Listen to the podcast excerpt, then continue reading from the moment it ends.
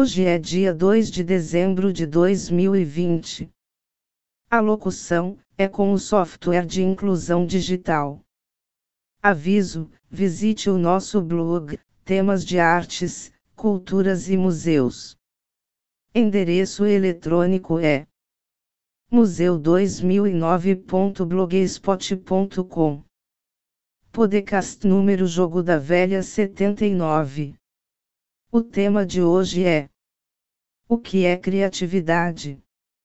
O pesquisador Rafael de Santos Bastos defendeu sua dissertação Nascedouro no Sertão, um estudo sobre criatividade a partir de registros do percurso criativo do escritor João Guimarães Rosa e da psicologia de Carl Gustav Jung, orientado pela profa. Sandra Maria Patrício Ribeiro, do Departamento de Psicologia Social e do Trabalho do IPUSP. A dissertação, pautada na questão: o que é criatividade, foi construída com base em um estudo dialógico entre a teoria do psiquiatra Carl Gustav Jung, de 1875 a 1961, e registros do escritor João Guimarães Rosa, de 1908 a 1967.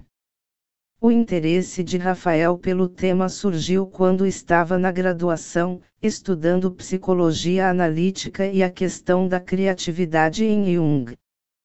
O pesquisador participou da organização do segundo seminário Caminhos Jungianos, a travessia do Sussuarão, que o levou a ler Grande Sertão, Vareidas e a pesquisar mais sobre a vida de Rosa.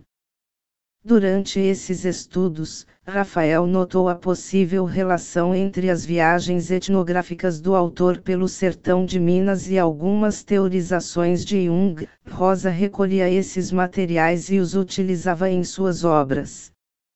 Esse movimento, de ir ao sertão, conhecer a matéria-prima do trabalho, vivenciá-la, me parecia materializar algumas teorizações do Jung sobre a ideia de criatividade. E a partir desse momento, pareceu existir uma possibilidade de estudar a criatividade, em um diálogo teórico entre Rosa e Jung. O objetivo de sua pesquisa foi estudar o conceito de criatividade na psicologia analítica e elaborar, com base nas formulações junguianas e do estudo dos registros do processo criativo de Guimarães Rosa, uma compreensão sobre o processo criativo. Similaridades entre Jung e Rosa. Em sua dissertação, Rafael encontrou afinidades entre Jung e Rosa no uso da objetividade e da fantasia, apesar da distância cultural. Além disso, percebeu que ambos guiam-se pela ideia de concordância entre discurso e objeto. Por exemplo, quando Jung escreve a respeito da alma, para ele algo vivo, busca tornar a linguagem que se refere a ela também viva. Guimarães Rosa, por sua vez, utilizasse do mesmo recurso para falar da vida, um dos objetos centrais do seu projeto de literatura. Considerando que a vida não cabe na palavra formatada, o escritor mineiro intervém sobre a língua de modo a restituir a sua vitalidade original. Também foi possível observar que ambos, escritor e psicólogo barra psiquiatra, cada qual em seu campo de atuação, ao abordarem conteúdos simbólicos, têm o cuidado de adequar a língua à natureza de tais conteúdos. Jung, apesar de estar familiarizado com a conceituação em ciência, preferiu buscar na nomenclatura do folclore medieval, da alquimia e dos mitos, os nomes para muitos de seus conceitos e proposições teóricas, enquanto Guimarães Rosa criou uma linguagem literária com características peculiares, que se afasta da língua padrão a ponto de estudiosos se referirem à língua de Guimarães Rosa. Para Rafael, o autor parece colocar os significantes em um caleidoscópio, onde eles podem continuamente se desmembrar e reorganizar em novos arranjos, permitindo ao leitor vislumbrar quadros variados. O pesquisador conclui em sua dissertação. Poderíamos arriscar um paralelo, se, na abordagem junguiana, o conteúdo é apreciado e reapreciado em diferentes níveis, o escritor de Minas, por sua vez, cria condição para o leitor observar os significantes, a cada ângulo, sob nova perspectiva, em uma crescente descoberta de seus potenciais semânticos. O leitor de Rosa, deste modo, pode sonhar a palavra, e acordar pela palavra. Se Jung e Rosa não dialogaram diretamente, suas obras, contudo, dialogam temas e questões semelhantes. A dissertação é dividida em três capítulos. O primeiro capítulo é uma revisão cronológica do conceito de criatividade na obra de Jung, buscando entender como este foi elaborado e como se relaciona com outras formulações teóricas fundamentais ao pensamento junguiano. O pesquisador cita um trabalho intitulado Determinantes Psicológicas do Comportamento Humano, 19362016 no qual Jung sugere que os instintos no ser humano podem ser classificados em cinco grupos básicos: fome, sexualidade, atividade, reflexão e criatividade. Juntos, estes instintos formariam a base do psiquismo. Todavia, diferente dos demais animais, o homem teria seus instintos psiquificados, isto é, o instinto permaneceu como força geratriz, mas perdeu seu caráter de compulsividade. Contudo, no que tange à criatividade, apesar de inseri-la neste modelo dos cinco instintos básicos, Jung acaba pontuando que, talvez, este não seja o conceito mais adequado. A criatividade seria análoga ao instinto, mas, diferindo deste, a força criativa não teria direção pré-definida, sendo capaz de rearranjos, e mais, podendo reprimir todos os instintos. Para complementar a definição sobre criatividade, Rafael enfatiza a relação entre esta e um dos conceitos fundamentais da psicologia junguiana, arquétipo. Este conceito pode ser explicado, segundo a psicologia junguiana, se considerarmos que há imagens formadas da vivência de cada um, que apresentam estruturas semelhantes. Por exemplo, todo ser humano tem pai e mãe. Então todos têm a possibilidade de formar uma imagem de um pai e uma de mãe. O arquétipo é semelhante ao instinto, mas não é instinto. Os arquétipos condicionam a vida psíquica, mas estão sempre, com maior ou menor intensidade, sob interferência da consciência. O impulso criativo, então, teria a sua sede na psique arquetípica. Desse modo, conclui o pesquisador em sua dissertação, podemos dizer que a criatividade é uma disposição primária cuja natureza assenta na psique arquetípica. Além disso, salienta que a criatividade detém certa autonomia em relação às demais funções da psique, podendo suplantar outras disposições e mesmo necessidades humanas. Um estudo sobre Guimarães Rosa. O segundo capítulo, por sua vez, estuda a poética de Guimarães Rosa. Rafael utiliza como fonte para este capítulo entrevistas do escritor, cadernetas de campo de viagens de pesquisa, diários, rascunhos, capas intermediárias de sua obra, a própria obra e, principalmente, cartas. A expectativa do pesquisador era que a leitura dos documentos sobre o percurso criativo de Rosa viesse a fertilizar a compreensão da teoria junguiana sobre a criatividade. Ao mesmo tempo, esperamos que a teoria junguiana nos auxilie a compreender algo do mistério criativo de Guimarães Rosa.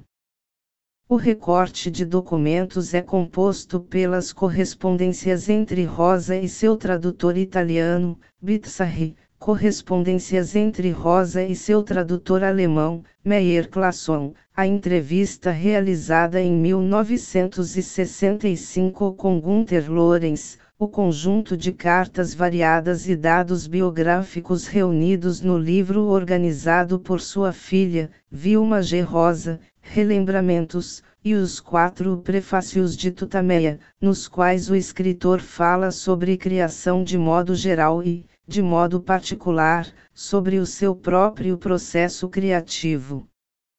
Rafael explica que, no início do projeto, a intenção era utilizar as cadernetas de campo de Guimarães Rosa, porém, o pesquisador percebeu que as cartas do autor eram mais significativas quanto à questão do processo criativo, e justifica a decisão pelo próprio método junguiano. Jung nos habilita a trabalhar de uma forma intuitiva, prestando atenção em elementos que são evocados, para depois trabalhar com eles.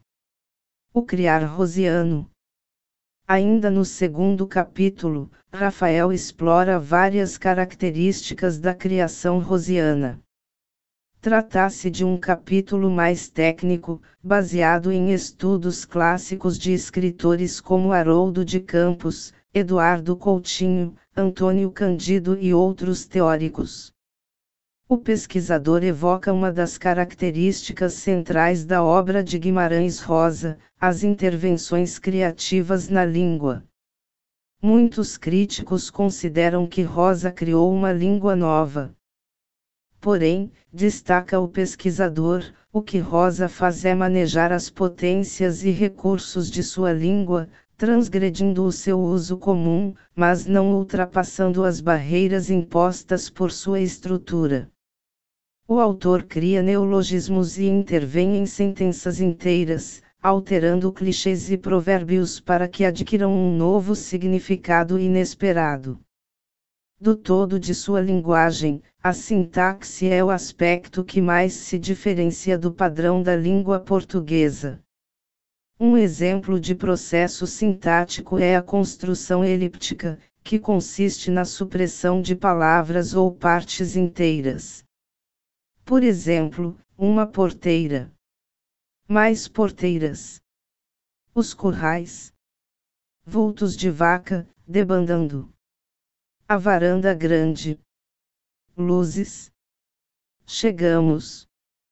Apear, Sagarana.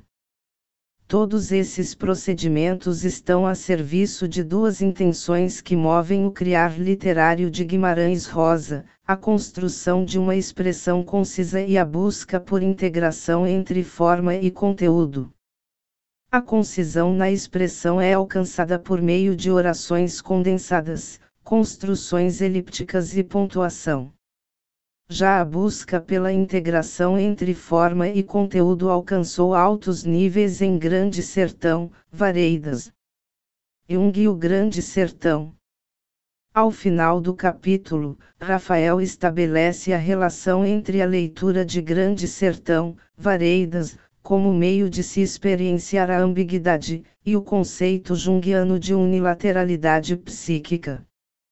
Citando Antônio Candido, no livro O Homem dos Avessos, o pesquisador diz que a ambiguidade é apontada como tema e tônica fundamental em Grande Sertão, uma vez que coexiste na semântica e na estrutura do romance. O escritor Paulo Ronay explica em sua obra Três Motivos em Grande Sertão, Vareidas, que o próprio título já antecipa a experiência ambígua, à esquerda do sinal dois pontos temos grande sertão, masculino, amplitude, singular, e, à direita, vareidas, feminino, pequeno, plural. O sinal de dois pontos, a um só tempo, distingue e separa, como identifica e assimila e os termos. Rafael aponta que o leitor não apenas realiza uma leitura psicológica sobre a ambiguidade, como a experimenta na relação com o texto. Tal experiência pode atuar sobre uma problemática amplamente estudada por Jung, a unilateralização psíquica. Para o pesquisador, no livro O Homem e seus Símbolos, Jung esclarece que este fenômeno ocorre quando uma das quatro funções naturais da psique, pensamento, sentimento, intuição e sensação, assume uma superatuação, ou seja, torna-se mais integrada à consciência do que as demais, inibindo o desenvolvimento das outras. Ao longo da vida, o ideal é que as funções menos integradas encontrem meios de integrar-se. Porém, se o indivíduo negligencia continuamente a expressão de uma das quatro funções, esta passa a perturbar sintomaticamente todo o desempenho psíquico. Assim, a pessoa intensifica o uso de sua função psíquica principal, na esperança de controlar as reações da função regredida, porém, reproduz um ciclo vicioso. Rafael destaca que um arranjo psíquico unilateralizado é, de certo modo, o oposto de uma postura que abarque ambiguidades e paradoxos. Conforme nos parece, a leitura de Grande Sertão, Vareidas propicia ao leitor um campo em que se pode experienciar a ambiguidade da existência, a tensão natural à dualidade da vida. Para concluir, Rafael diz que o leitor tem, assim, oportunidade de encontrar um aspecto da psique humana, logo, um aspecto seu, encarnado semântica e estruturalmente na narrativa de Riobaldo, e de se relacionar com tal aspecto materializado fora de si mesmo. Há nisto um aprender e um apreender a ambiguidade, uma experiência. Brincadeira, pacto e luta. À medida que os registros de Guimarães Rosa eram estudados, três palavras imagens foram suscitadas ao pesquisador: brincadeira, pacto e luta. Rafael afirma que o próprio Jung sugere ao pesquisador em psicologia um método mais compreensivo e menos explicativo barra interpretativo. Valendo-se desse procedimento, os três grandes temas foram evocados. O pesquisador percebeu que havia algo de lúdico no percurso criativo de Rosa, o brincar. O escritor brinca com seus amigos, tradutores, e, sobretudo, com as palavras. Rafael, então, apresenta diferentes definições complementares sobre o tema. Entre essas, afirma que brincar é fazer vínculos, assim como ser barra estar criança. Considerando o brincar um ato de extrema importância na existência humana, Jung diz que para a criança, brincar é o meio de desenvolver a capacidade imaginativa criativa, e por isso, no adulto, a criatividade guarda resquícios de brincadeira. Também afirma que há bem poucas pessoas criativas que não foram acusadas de brincarem. O capítulo trata também da questão do pacto, a segunda palavra imagem que foi evocada. Rafael percebe que o termo pacto está presente de maneiras diferentes no processo criativo de Rosa, desde a amizade até a vivência religiosa. A relação entre pacto e amizade é evidenciada nas cartas que Rosa trocava com seus tradutores, Bizarre e Meyer Clason. Sem mesmo se conhecerem profundamente, as cartas criaram afinidades entre eles. Os criadores, portanto, passam a criar a partir desse pacto. Sobre esse assunto, Rafael conclui que a amizade ocupa um lugar de central importância no processo criativo de Rosa. Rafael aponta uma faceta do fenômeno da criatividade que é oposta à que foi proposta anteriormente, a criação pela saída do pacto.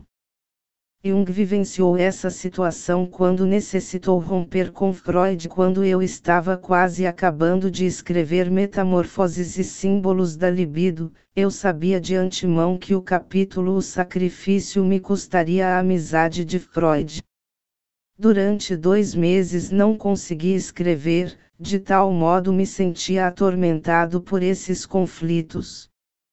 Deveria calar meu modo de pensar ou arriscar nossa amizade. Finalmente decidi escrever, isso custou-me a amizade de Freud.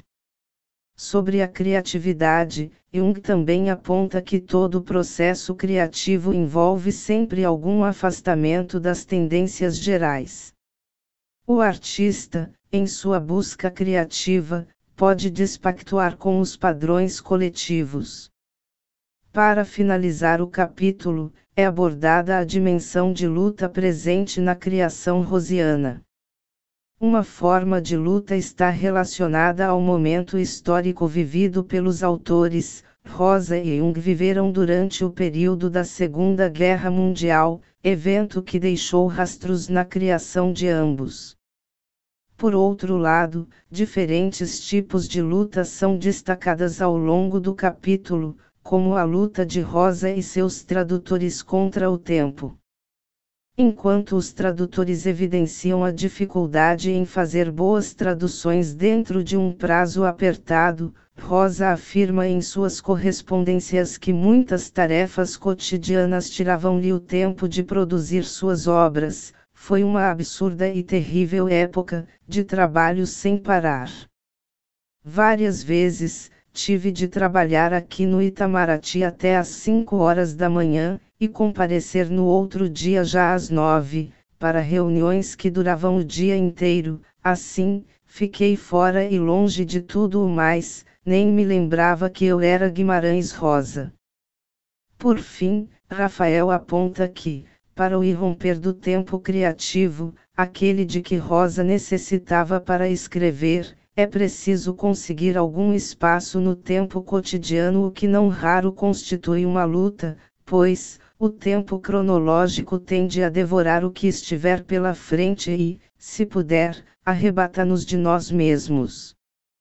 Para concluir, finalizando a defesa, realizada em 14 de maio de 2019, no IPUSP, a orientadora, professor Sandra Maria Patrício se pronunciou. Alguns podem perguntar, por que psicologia social? porque é um trabalho objetivo e profundo que traz, mesmo que de forma não explícita, mas com conteúdo, temas que são, neste momento, fundamentais para o mundo, a brincadeira, o pacto e a despactuação, e a luta. Mais informações, rafasreis.uol.com.br Por Caroline CN da Silva. Edição, Slaine Maciel https dois pontos barra barra sites.usp.br barra psicosp barra uifen que ifen e ifen criatividade barra. Agradecemos os ouvintes. Visite a playlist dos podcasts em https barra museu 2009 gmail com Obrigado.